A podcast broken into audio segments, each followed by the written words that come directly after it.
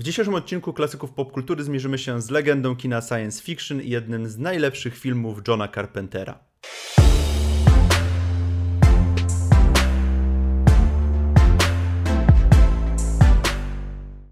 Cześć, witamy Was bardzo serdecznie. Z tej strony Rafał i Kamil. I dzisiaj w klasykach popkultury porozmawiamy sobie o The Thing z Johna, Johna Carpentera z 1982 roku. E, po polsku Coś. Film, który jest e, remakiem filmu z 1951 roku. E, po polsku Istota z innego świata, a po angielsku The Thing from Another World. I film opowiada tutaj historię właśnie w odniesieniu do, jeżeli ktoś nie zna jeszcze tytułu, to film należy do klasyki e, i jest tak zwanym świętym gralem, jeżeli chodzi o praktyczne efekty specjalne, bo to, co się w tym filmie wyrabia, to jest, niesamo, to jest niesamowita rzecz. Tak, ale wiesz co, to jest bardzo specyficzny film, bo on teoretycznie jest remake'iem, ale tak naprawdę jest całkowicie nowym e, pomysłem na przedstawienie tej historii, bo niewiele Dokładnie. czerpie z tego, z tego oryginalnego, z tej oryginalnej historii. E, jest to w ogóle film, który wyszedł w 1982 roku, a jest to rok, który był niesamowicie łaskawy dla e, kina w ogóle, bo jest to rok takich filmów jak na przykład Poltergeist, o którym mówiliśmy, e, Łowca Androidów, o którym mam nadzieję, że kiedyś wam opowiemy. Także to jest e, film, który miał niesamowity jak na tamte czasy budżet, bo aż 15 milionów dolarów. Mhm. No, ten budżet został wykorzystany no, dobrze na wszystkie te efekty specjalne praktyczne efekty specjalne, ale niestety, patrząc na budżet, nie zarobił zbyt wiele, bo w Stanach Zjednoczonych e, nie całe 20 milionów dolarów, to i tak jak na tamte czasy jest sporo dużo, spo, sporo dużo mhm. pieniędzy. Mm -hmm. Sporo dużo. E, ale mimo wszystko, sporo dużo pieniędzy, e, ale mimo wszystko, tak samo chyba jak Łowca Androidów, jest jednym z tych filmów, które nie były dobrze przyjęte przez widownie podczas premiery, ale które zostały klasykami kina w ogóle. Zdecydowanie ciężko, ale ciężko się tutaj um, dziwić ówczesnej publice, że nie przyjęła tego filmu ze względu na jego formę i na to, um, jak makabryczne sceny przedstawia ten film tak naprawdę. Ja jeszcze chciałem wrócić do tego klasyku, do tego y, pierwowzoru z lat 50. Y, mianowicie tam jest taki tak, fabuła przebiega tak, że naukowcy odnajdują na biegunie północnym, w ogóle to, tym się jeszcze różnią, nie wiem czy wiesz, że... Bieg, biegunami. Że, tak, biegunami się różnią, że e, ten stary dzieje się na biegunie północnym, a ten, e, o którym dzisiaj rozmawiamy, dzieje się na Antarktydzie.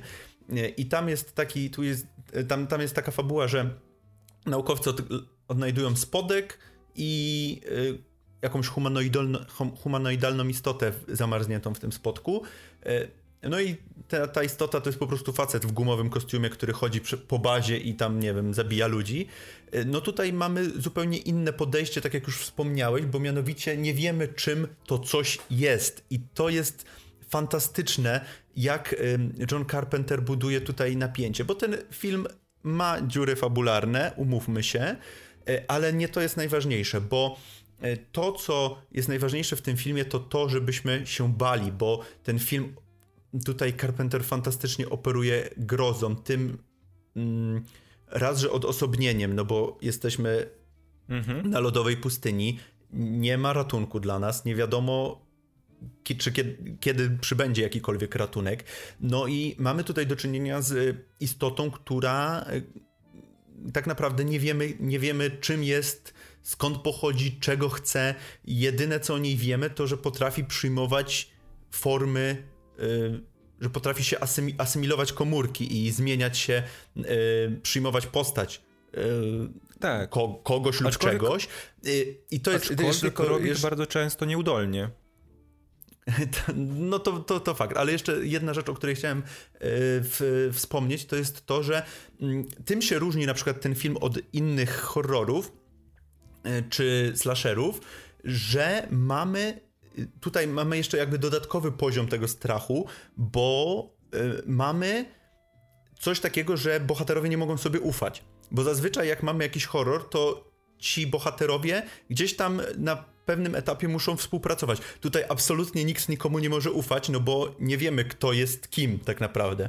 Kto został zarażony, kto jest człowiekiem, a kto ma już w sobie te komórki coś. Ale wiesz co? To wszystko bardzo mocno przypomina po prostu e, obcego ósmego, ósm, ósmego pasażera Nostromo, bo też mamy tę aurę, e, nie wiadomo co się wydarzy, nie wiadomo gdzie jest ten wróg, jesteśmy zamknięci, odseparowani, a jednocześnie być może ktoś z nas został zarażony i za moment, wiesz, wyrwie z klatki piersiowej obcego, prawda? Więc jakby. Tak, tak, tylko. Mo wiesz, motyw troszeczkę po podobny. Podobny, tylko że w, mm, jakkolwiek byś ksenomorfa nie widział jako. Jakkolwiek by nie był dla ciebie przerażający, to przynajmniej ma jakąś formę. A tutaj masz dodatkowo. No tak. y dodatkowo ten efekt, że nie wiesz, czym on. I za każdym razem, jak widzisz tą kreaturę, to jest po prostu jak jakaś jest taką abominacją i tutaj też właśnie fantastyczną robotę y, twórcy zrobili przy efektach praktycznych, gdzie faktycznie wydawałoby ci się, że co to praktyczne efekty specjalne, to jakaś tam kukiełka gdzieś wystanie z za rogu, a to jak wyglądają te makiety, jak one są powykręcane w każdym możliwym y, w każdym możliwym kierunku, to jak jest, y, jak one się otwierają i na przykład wychodzą jeszcze jakieś inne części, czy macki. Y, fenomenalna jest ta scena, gdzie y, chcą reanimować tego jednego z tych bohaterów mhm. i tam no to jest taka kultowa scena, gdzie, ona, gdzie się otwiera ta jego klatka piersiowa i ugry, ugryza ręce, obgryza ręce gościowi. I nie wiem, czy wiesz, na przykład to jest jedna z takich y, bardziej y, większych ciekawostek zazwyczaj podawanych odnośnie tego filmu, że na przykład zatrudnili statystę do tego filmu, który nie miał rąk, tylko do tej jednej sceny, gdzie gościu po prostu stał z obgryzionymi rękami przez ułamek sekundy. To też pokazuje, jak bardzo Y, jak dużo pracy zostało włożone w ten film. Tak.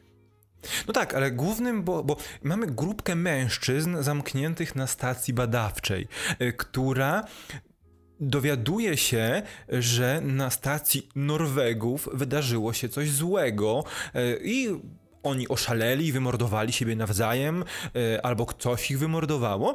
No i w krótkim czasie okazuje się, że to coś przyszło do nich i teraz oni no właśnie, muszą to... się z tym zmierzyć.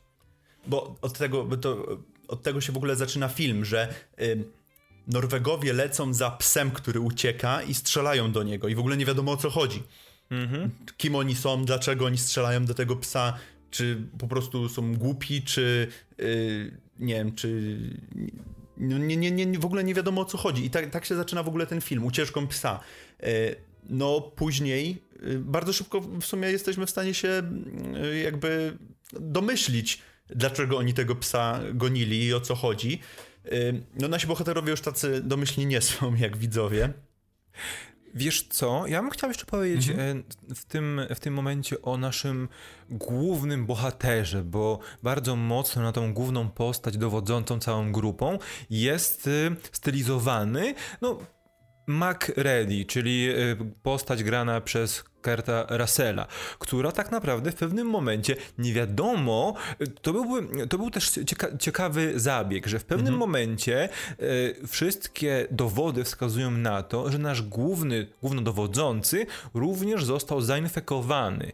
Bo chodzi o to, że ta postać, to, ta, co, to coś, The Thing, w pewnym momencie uczy się na tyle dobrze asymilować swoje komórki z, z komórkami ludzkimi, że nie można odróżnić, kto jest kim. Na początku robi to nieudolnie, a później się tego uczy. E, I e, zanim, zanim jakby zmieni się z powrotem w człowieka, w postać ludzką, e, jest deformowana, czyli są na przykład, nie wiem, jest mocno insynuowane, że jeśli znajdziecie kawałek odzieży, to znaczy, że coś się tutaj zadziało, prawda? I mamy mhm. ten motyw, kiedy okazuje się, że jedna z odzieży ma wszy, wszyte nazwisko naszego bohatera Macready i wszyscy podejrzewają, że został opętany, został zmieniony, ale to tylko jest mądre, inteligentne podejście naszej, naszego cosia do, do mm, próby przestraszenia i z, z jakby z,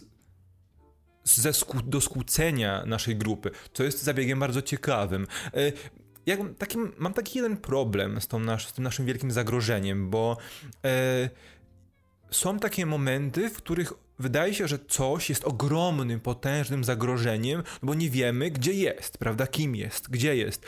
Ale są też momenty, w którym mm, wystarczy wiesz, laska dynamitu albo zwykły miotacz ognia i jest po sprawie. Więc jakby są też tak mocno zróżnicowane te etapy, te stany zagrożenia, prawda? Znaczy wiesz, to, jest też nasi bohaterowie z czasem uczą się, jak można pokonać. No po tak, prostu tak. ten początkowy stan, kiedy po, po pierwsze nie wie, później już jest ta scena, gdzie uczą się wykrywać po prostu tą, jak wykryć tą, tą mm -hmm.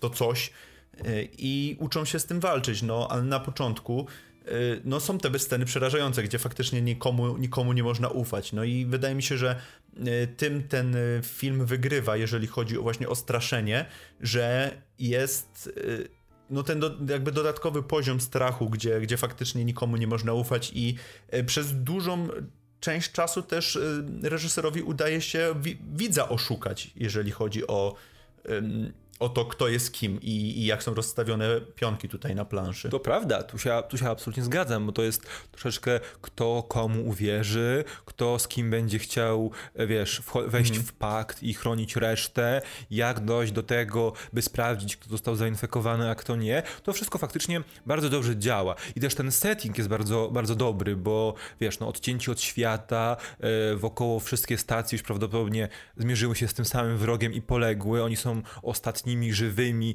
w, na, całym, na, na całym biegunie południowym, e, więc jak najbardziej. A też ważna rzecz, bo bardzo szybko Pokazu, film nam pokazuje, że w bardzo prosty sposób coś mogłoby przejąć kontrolę nad całym światem, bo w pewnym momencie doktor kalkuluje, e, ile tym e, komórkom zajmie zainfekowanie całego świata i tam bardzo mądry komputer wyrzuca, że za 27 tysięcy godzin, czyli to w przeliczeniu około 3, 3 lata. 3, 3, 3 lata i trochę. Tak, cały świat może zostać zainfekowany i przejęty przez y, tych tę kosmiczną, kosmiczne komórki, więc postanawia też bardzo logicznie zamknąć całą e, komunikację, odciąć od świata tę przestrzeń, żeby nie doszło do, rozpo, do, do rozprzestrzeniania się e, tej, tego, tej, tej tych mhm. komórek obcych, więc to jest też bardzo logiczne myślenie na temat tego, jak zapobiec całości, nie? Tylko, że właśnie ja miałem też, się też przez, y, miałem momentami bardzo duży problem e, z przyjęciem tego, że to są prawdziwi ludzie. Bo tak, ra, y, bo e, okay. Kurt Russell bardzo często właśnie, wiesz, no nie, nie miał żadnego szczególnie w pierwszym i drugim akcie, bo w finale wiadomo, no, to się wszystko zmienia, ale w pierwszym i drugim akcie niewiele, na niewiele rzeczy reagował. Tak samo pozostali mężczyźni, pozostali jego, jego koledzy też bardzo często ich miny nie oddawały, tak, ich miny i reakcje nie oddawały powagi sytuacji. Przynajmniej tak w ogóle, mi się wydawało. Nie e, czułem, żeby byli mhm. bardzo zagrożeni. W ogóle fantastyczna, a propos jeszcze jak już jesteśmy przy postaciach, to mhm. E, pamiętasz, pamiętasz scenę, jak poznajemy naszą postać e, główną? Tak, jest takim kozakiem, że przegrywa w szachy z komputerem i wlewa whisky do, do komputera. Ale w ogóle Właśnie... ten, ale w ogóle są na jakiejś stacji badawczej i ta ta maszyna w ogóle się nazywa chyba Chess Machine, czy jakoś, mm -hmm. czy tak, jakoś tak. tak. I no, i jest aż tak takim złodupcem, że yy, tak jak powiedziałeś, zalewa whisky maszynę do szachów. To jest yy, fantastyczne. I yy, można się tutaj doszukać stereotypów, też takich stereotypowych postaci w każdym z tych członków załogi, no bo mamy tego doktorka, mamy jakiegoś tam szaleńca, mamy takich jakichś pachołów, no jakby każdy, mhm. każdy tutaj jest na swoim miejscu też, yy, także tutaj nic takiego yy, w tej kwestii właśnie postaci nie, nie, nie znajdziemy, aczkolwiek wtedy jakby dopiero się budowały te stereotypy i schematy więc można powiedzieć, że no, jakby to jest część budowania tego. To jeszcze nie były wtedy stereotypy, bo... No, no dokładnie, dokładnie. No okej, okay, to, to, prawda. E, to co, Rafale, co też jeszcze powiedzieć o tym filmie? Ja chciałem jeszcze zahaczyć o muzykę, która mm -hmm. fantastycznie e, no tak. komplementuje tutaj wszystko, co widzimy. E, muzykę napisał Ennio Morricone, aczkolwiek też e, czy, przeglądając ciekawostki odnośnie tego filmu, to nie, też nie do końca tak, bo John Carpenter bardzo dużo tam pomiksował kawałków i po prostu chciał stworzyć coś, co najlepiej będzie oddawało tutaj ducha i, i będzie pasowało mu do scen, więc Morricone na, napisał muzykę, ale Carpenter, Carpenter i tak to zrobił po swojemu. Mhm. No i ten motyw muzyczny jest fantastyczny, ten główny motyw muzyczny, gdzie faktycznie e, no to jest coś, to już jest tak, taki, taka klasyka, taki klasyk, który e, chyba każdy, nawet jeżeli nie zna filmu, to przynajmniej słyszał gdzieś.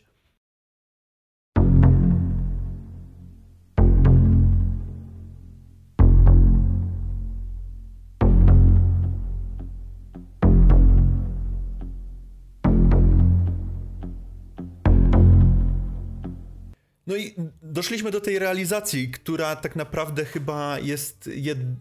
jeżeli jest jedna rzecz, za którą ten film został zapamiętany tak dobrze w popkulturze, to jest właśnie ta realizacja i te praktyczne efekty specjalne. Ja już mhm. trochę o tym wspomniałem, ale mamy mnóstwo scen, które są tak obrzydliwe i które nawet jeżeli się ogląda w dzisiejszych czasach, to ma się tak po prostu zdegustowaną minę, jeżeli się, jak się ogląda te sceny, że to jest y, fantastyczne. No tą scenę, o której wspominałem z tą klatką piersiową i odgryzaniem, to chyba każdy kojarzy, jeżeli przynajmniej trochę się y, interesuje kinem, to kojarzy, ale dla mnie najbardziej obrzydliwa była ta scena przemiany psa, gdzie jeszcze coś nie do końca potrafi zasymilować te komórki i dostajemy scenę, w której wchodzi E, do klatki pełnej psów i przemienia się i tam są te macki i mhm. y, ona się otwiera i ta głowa takiego psa wychodzi, to jest niesamowite. Nie wiem, czy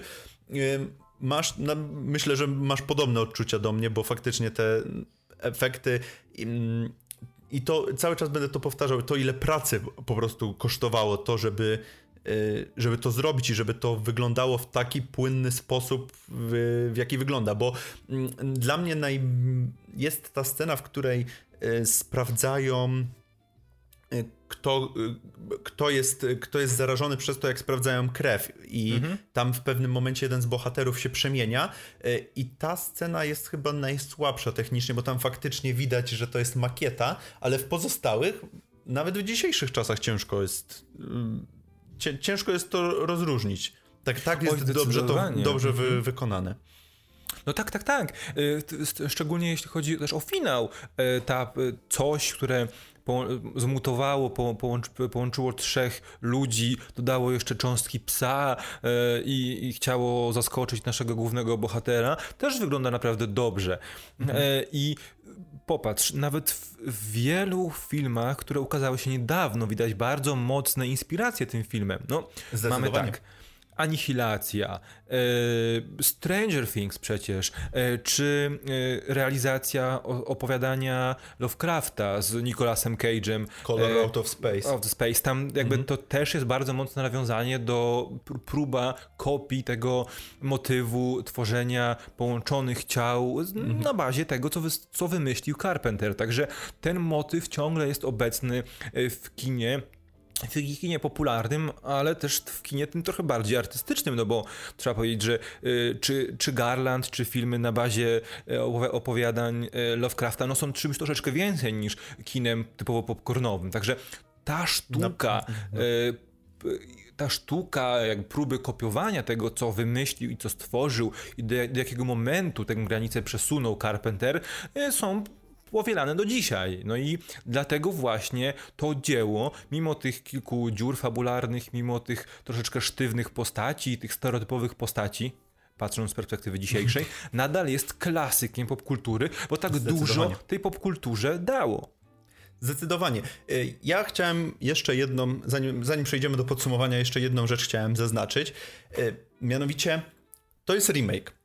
Mhm. I ja bardzo, bardzo szanuję takie remake'i i zdecydowanie jestem za remakeowaniem rzeczy, ale właśnie w taki sposób, bo coś, nie wiem czy wiecie, ale coś z 1982 roku również ma remake w roku 2011 pojawił się film Coś, The Thing, który jest przełożeniem jeden do jeden filmu Carpentera, tylko że z użyciem nowszej technologii. I to wygląda, raz, że wygląda paskudnie, bo jest to CGI strasznie niedopracowane, a zresztą no, no widać, że to jest CGI. Yy, a dwa, nie, wi nie widzę w ogóle sensu robienia takich remake'ów, które absolutnie nic nie dodają od siebie do tej historii, tylko pomładzają bohaterów i używają nowszej technologii. Nie wiem, czy się ze mną zgodzisz, ale no i nie wiem, czy widziałeś ten, ten, ten remake, ale jest, y, no ja nie cierpię, tego, nie cierpię tego filmu z 2011 roku właśnie za to, jak leniwym remake'iem jest.